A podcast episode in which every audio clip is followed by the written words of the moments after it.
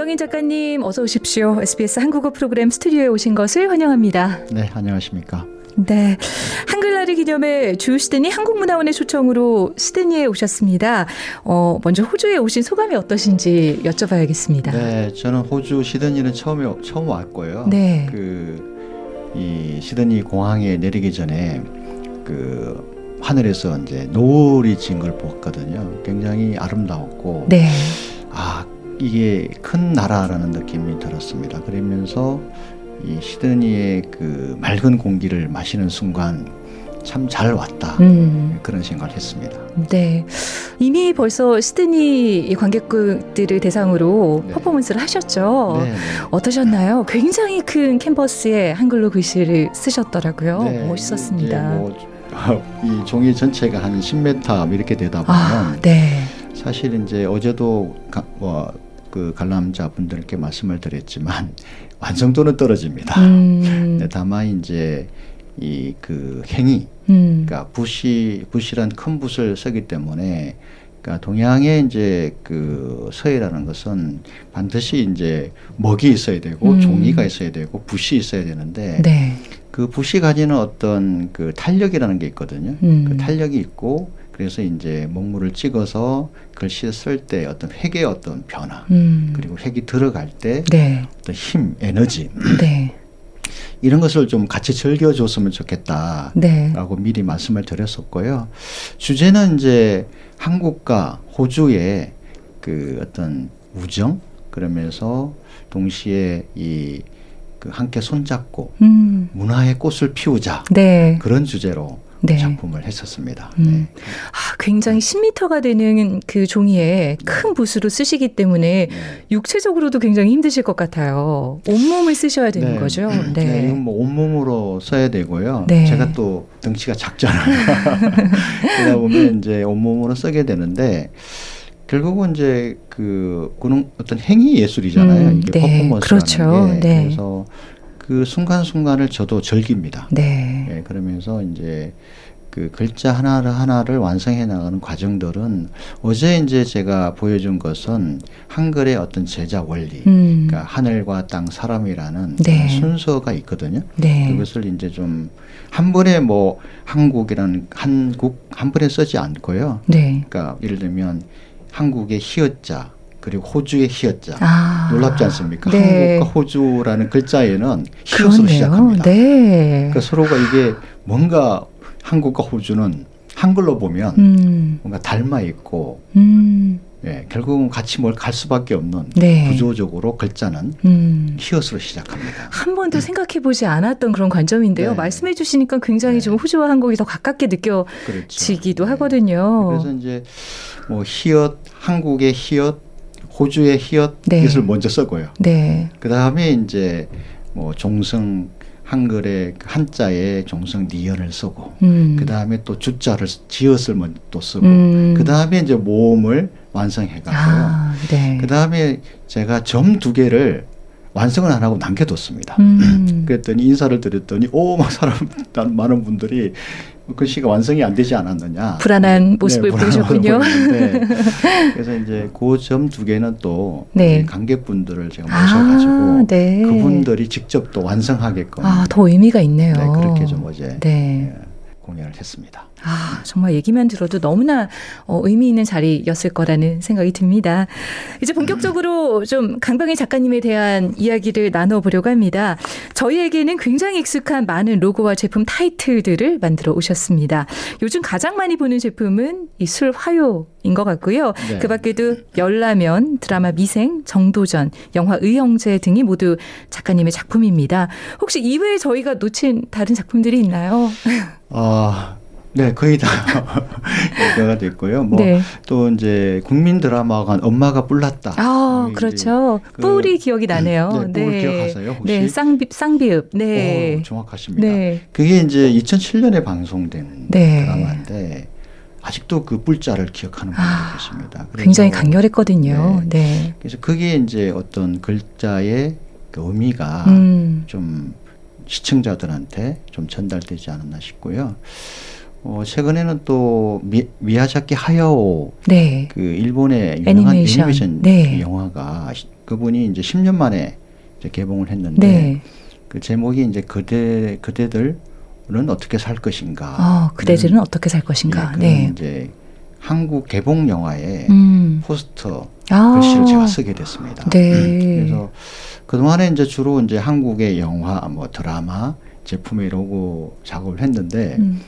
그 국제적인 명성을 가지고 있는 영화에 또 타이틀을 써므로서 또 네.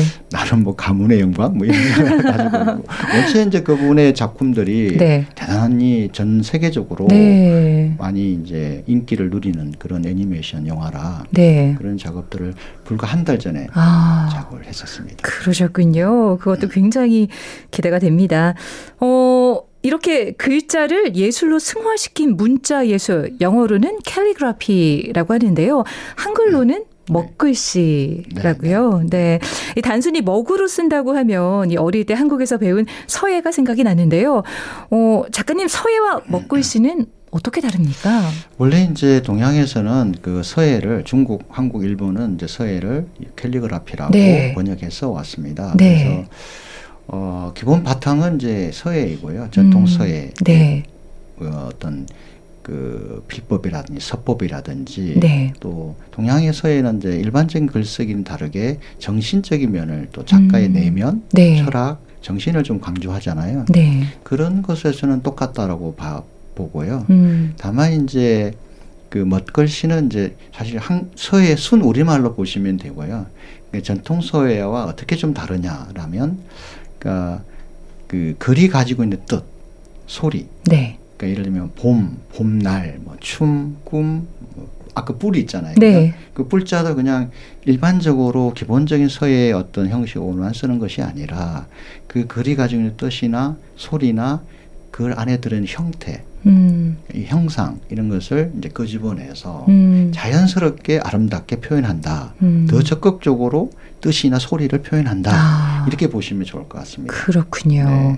이 글자를 통해서 의미까지 이제 느낄 수 그렇죠. 있도록 네. 네, 조금 더 네. 네. 뭐 예를 들면 제 작품 중에 황소도 있거든요. 아, 네. 네. 그러면 이제 황소도 단순히 황소라는 어떤 그 어떤 활자적인 텍스트적인 글씨에서 넘어서서 네. 정말 황소가 뿔이 나가지고 막 달려들 것 같은 그 이제 그런 느낌의 음. 표현을 글씨라고 좀 보시면 좋을 것 같고요. 네. 거기는 이제 다분히 이제 그 다양한 이야기를 음. 글씨 안에 담는다. 네. 예, 그렇게 또 봐, 봐주시면 좋겠습니다. 네. 어, 우리 강병인 작가님의 먹글씨는 어떻게 시작됐는지 궁금합니다. 아 이게 너무 또 거슬러 올라가기 때문에 얘기가 좀 길어질 수 있는데요. 네. 초등학교 이제 담임 선생님 권유로 서예를 시작했고 아, 서예부터 하셨군요. 예, 네. 궁체라는 음. 한글 서예를 시작했고 굉장히 정자체잖아요. 궁체라면. 그렇습니다. 네. 반듯 반듯하게 써야 되고요. 네. 근데 궁체는 이제 또 이 정자에서 또 흘림체가 하나 있습니다. 아. 궁서 흘림이라고 하는데 네. 이제 뭐 리을이라는 글자가 네모난 반듯한 글자에서 굉장히 좀 역동적으로 네. 바뀌는 게 흘림체인데요. 네. 이제 그런 서체를 기본적으로 좀 배웠습니다. 음. 그것이 이제 저의 이 쓰기의 출발이고요. 음. 그리고 굉장히 좀 어, 좋아하게 됐고. 이미 기초를 탄탄하게 서예로 쌓으셨네요. 아 그렇지 않습니다. 아, 그런가요? 네, 그리고 초- 이, 한 초등학교 한 1년 정도 공부는 어. 대단히 짧은 네. 공부였고요. 네. 그러면서도 이제 제가 글씨를 쓰게 계속 쓰게 되는 배경은 마냥 좋았습니다. 음. 네. 그래서 이제 자주 마- 드리는 말씀이지만 초등학교 6학년 때 그 담임 선생님 권유로 시작을 했는데 그러니까 지금도 그 담임 선생님의 그 정, 사랑 음. 잊지 못하는 게 늘 칭찬을 많이 해주셨어요. 어. 네. 그것이 아마 제가 붓을 잡고 있는 네. 아주 그 큰 동기였던 것 같습니다. 네. 어, 서예를 쭉 하시다가 네. 이제 먹글씨로 변화해온 그런 과정들도 계셨을 것 같은데요. 네, 네. 네. 어 이제 서예는 이제 사실상 거의 뭐 독학 수준이고요. 음. 그리고 제가 이제 디자이너로 오랜 생활을 하면서 아, 네. 이 서예와 전통 서예와 디자인을 좀 접목해 보자 음, 네. 라는 생각을 하게 되고요. 그리고 저는 이제 그 중학교 때 이제 추사 추사 김정희 네. 조선시대 최고의 이제 그 예술가이자 서예가라고 하는 네. 추사 김정희 선생님의 작품을 보고 아 나도 크면 나중에 저런 작가가 되고 싶다라는 음. 꿈을 가지고 있었거든요. 네. 그래서 그 꿈을 실현하는 방법이 여러 가지가 있을 텐데 문제는 이제 저는 이제 이게 독학이다 보니 그러니까 기존의 어떤 서예가들하고 네. 실력 차이가 많이 납니다. 음. 근데 이제 그러면 그분들하고 나름대로 다른 글씨를 이제 쓰지 않으면 네. 뭐 작가로서 이름을 뭐 또는 또 명성을 네. 얻을 수 없지 않나 이런 네. 생각이 나만의. 독특한 특징이 네, 네. 필요하죠. 네. 그래서 이제 그 디자이너의 경험들 음. 그리고 디자인의 어떤 표현 방식 네. 이라는 것이 뭐 잠깐 설명드리면 광고 하나를 만들 때도 그 광고를 왜 만들어야 하는지 음. 그러니까 처음부터 뭐 A, B, C, D 그러니까 이 기성정결 네. 철저하게 대상을 분석하고 그 분석의 결과는 되게 컨셉으로 드러나거든요. 음. 그 컨셉에 따라서 이제 뭐 어떤 사진을 쓸지 어떤 모델을 쓸지 그 광고 안에 활자는 또 어떤 서체로 음. 할지 이런 네. 것들이 다 결정이 나거든요. 네. 그래서 그런 어떤 디자인의 표현 방식을 이 전통서에 접목하면 음. 좀더 다른 글씨를 쓸 수 있지 않을까라는 네. 생각을 이제 90년 초부터 하게 되고요. 네. 그리고 이제 그러면서 어, 순수 서예와 디자인 서예를 좀 겸해보자라는 네. 생각을 하게 됩니다. 90년대 말부터. 음. 예, 그 당시 이제 한국은 그런 어떤 서예 또는 캘리그라피 문화가 사실은 사실상 없었어요. 그렇죠. 그러니까 네. 문- 서예 문화는 당연히 있었는데 음. 이것을 상업적으로 디자인적으로 접근하는 문화는 없었는데 음. 저희들 한 뭐 손꼽으면 한 네다섯 명이 음. 정말 뭐 거의 뭐 무, 무식하게 한번 도전을 한 거죠. 거의 그 이쪽을 이제 네, 전업 작가 이런 네. 네. 이 분야를 개척을 하신 거네요. 어쩌면 그렇죠. 이제 네. 그렇다고 없었던 분야는 전혀 없었던 분야는 아니지만 네. 전문적으로 이런 일을 해보겠다라고 한 사람들이 몇 음, 명 있었던 거죠. 네. 저 포함해서. 그래서 이제 새로운 어떤 분야를 개척하게 되는데 음. 두 가지 목표를 다 같이 목표를 삼, 삼았습니다. 그 음. 나- 당연히 하나는 순수 한 글 서예, 음. 하나는 디자인적으로 상업적인 글씨를 쓰면서 저 같은 경우에는 또 먹고 사는 문제도 좀 해결해 보자. 네. 그런 이제 목표를 가지고 음. 이제 시작을 하게 됩니다. 음. 처음부터 반응이 굉장히 좋았나요? 네. 아예 어땠나요? 그때 당시에는 전혀 네. 없었다고 하셨잖아요. 그렇죠. 네, 좀 네. 충격적으로 다가오셨을 것 같거든요. 네, 그래서 이제 그 새로운 시장을 만드는 것은 대단히 네. 이제 어려운. 일이었는데, 네. 근데 가능성은 충분하다고 음. 믿었습니다. 네. 왜냐하면 이게 이제 그 당시에도 지금도 만약에 우리가 디지털 시대잖아요. 네. 그러니까 활자나 뭐 컴퓨터에서 만드는 서체들 굉장히 이제 그것은 이제 정보의 정보를 전달하면서 해서 왜곡하지 않고 그대로 저장하고 음. 전달하는 기능이 있었다면 근데 이제 이 서예 또는 손글씨는 그 안에 이제 다양한 이야기를 담을 수 있거든요. 음. 뭐 제품의 로고라면 네. 그 제품이 만든 만들게 된 동기 그리고 누구한테 팔 것인가 아. 어떤 시간 어떤 정성으로 만들었는지 이런 걸 사전에 다 분석을 하세요, 그러면? 그렇죠. 그런 아, 것을 네. 이제 죄송하지만 이제 활자는 정형화돼 정형화될 수밖에 없잖아요. 네. 근데 송것이나 서예 북것이는 그 정형화에서 벗어나서 좀 자유롭게 표현할 수가 있고 네. 그리고 또 하나가 보면 세상에서 단 하나밖에 없는 음.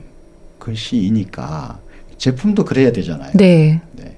그래서 그런 측면에서 보면 그 충분히 이제 이 시장에 음. 어떤 가능성이 있고 또 활용 가능성도 있을 테고 근데 이제 문제는 이제 그 시장에서 그 당시 초음이 90년대 말 2000년 초에는 어 화- 활용이 되질 않았으니까 음. 광고에서 디자인에서 가장 중요한 것은 결국 효과가 검증돼 있어야 되거든요. 음. 네. 그래서 그런 부분 측면에서 이제 시장 개척하기가 대단히 좀 힘들었죠. 음. 그러나 이제 어, 새로운 가능성 다시 네. 말하면 이제 서예적으로 보면 한자 서예 늘 눌려 있었습니다. 네. 한글 서예는. 그렇죠. 네. 네.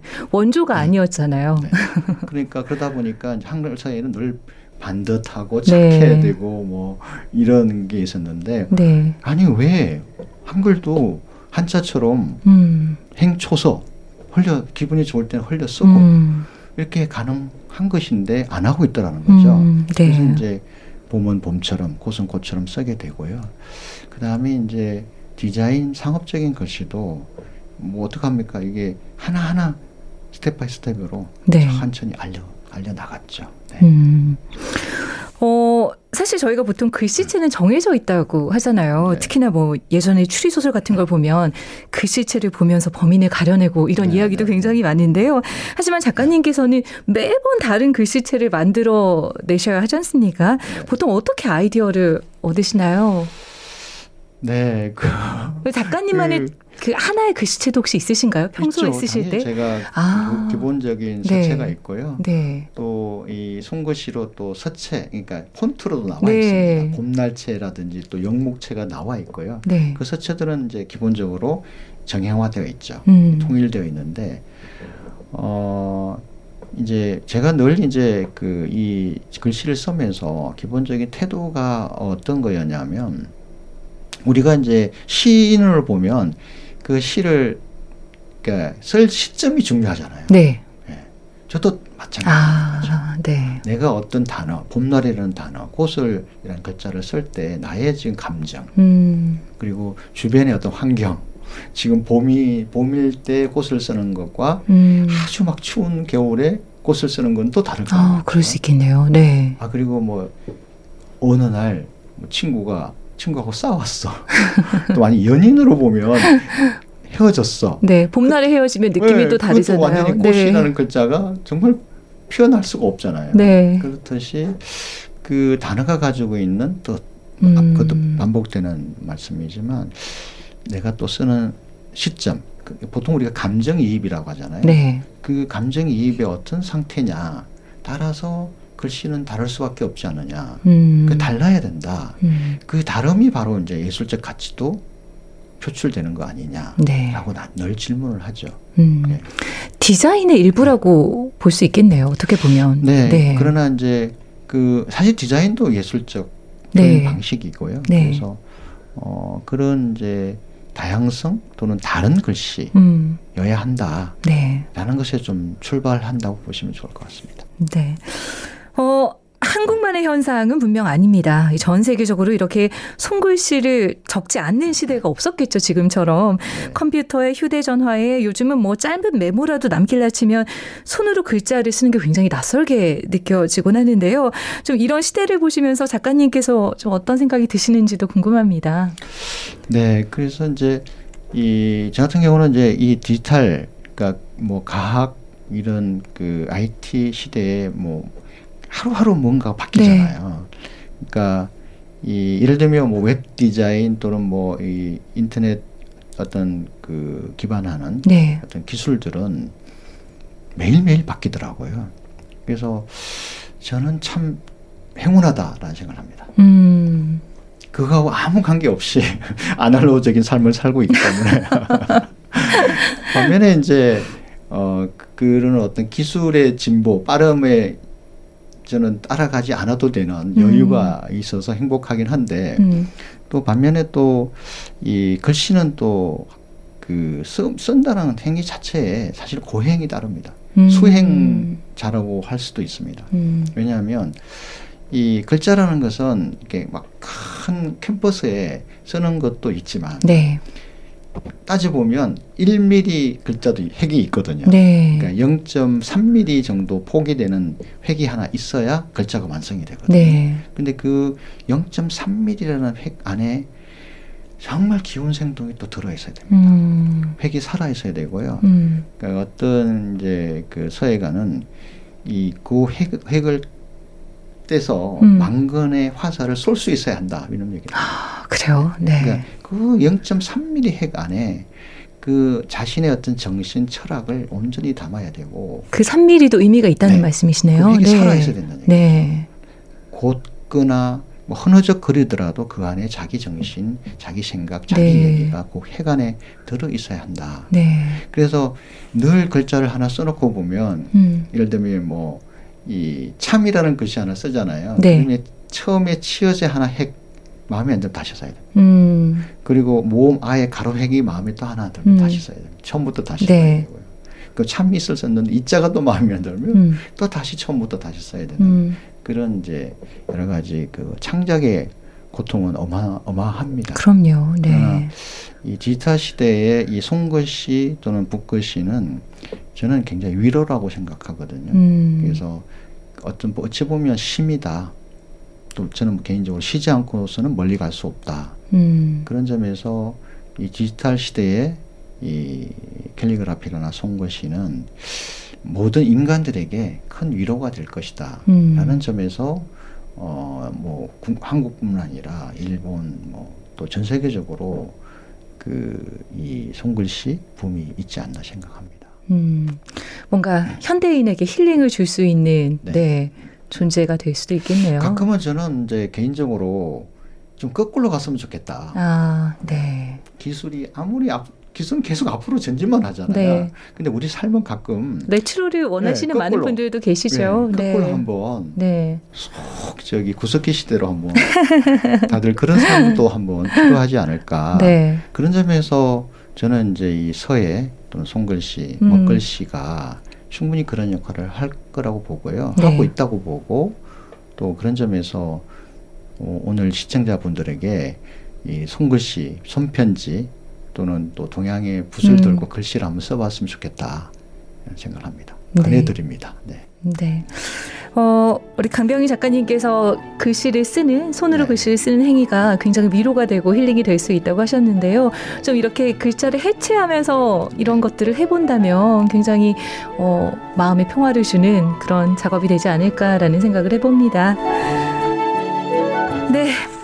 한국을 대표하는 한글 먹글씨 예술가 강병인 작가님, 오늘 저희 SBS 한국어 프로그램 스튜디오에 나와주셔서 정말 고맙습니다. 네, 저도 감사합니다.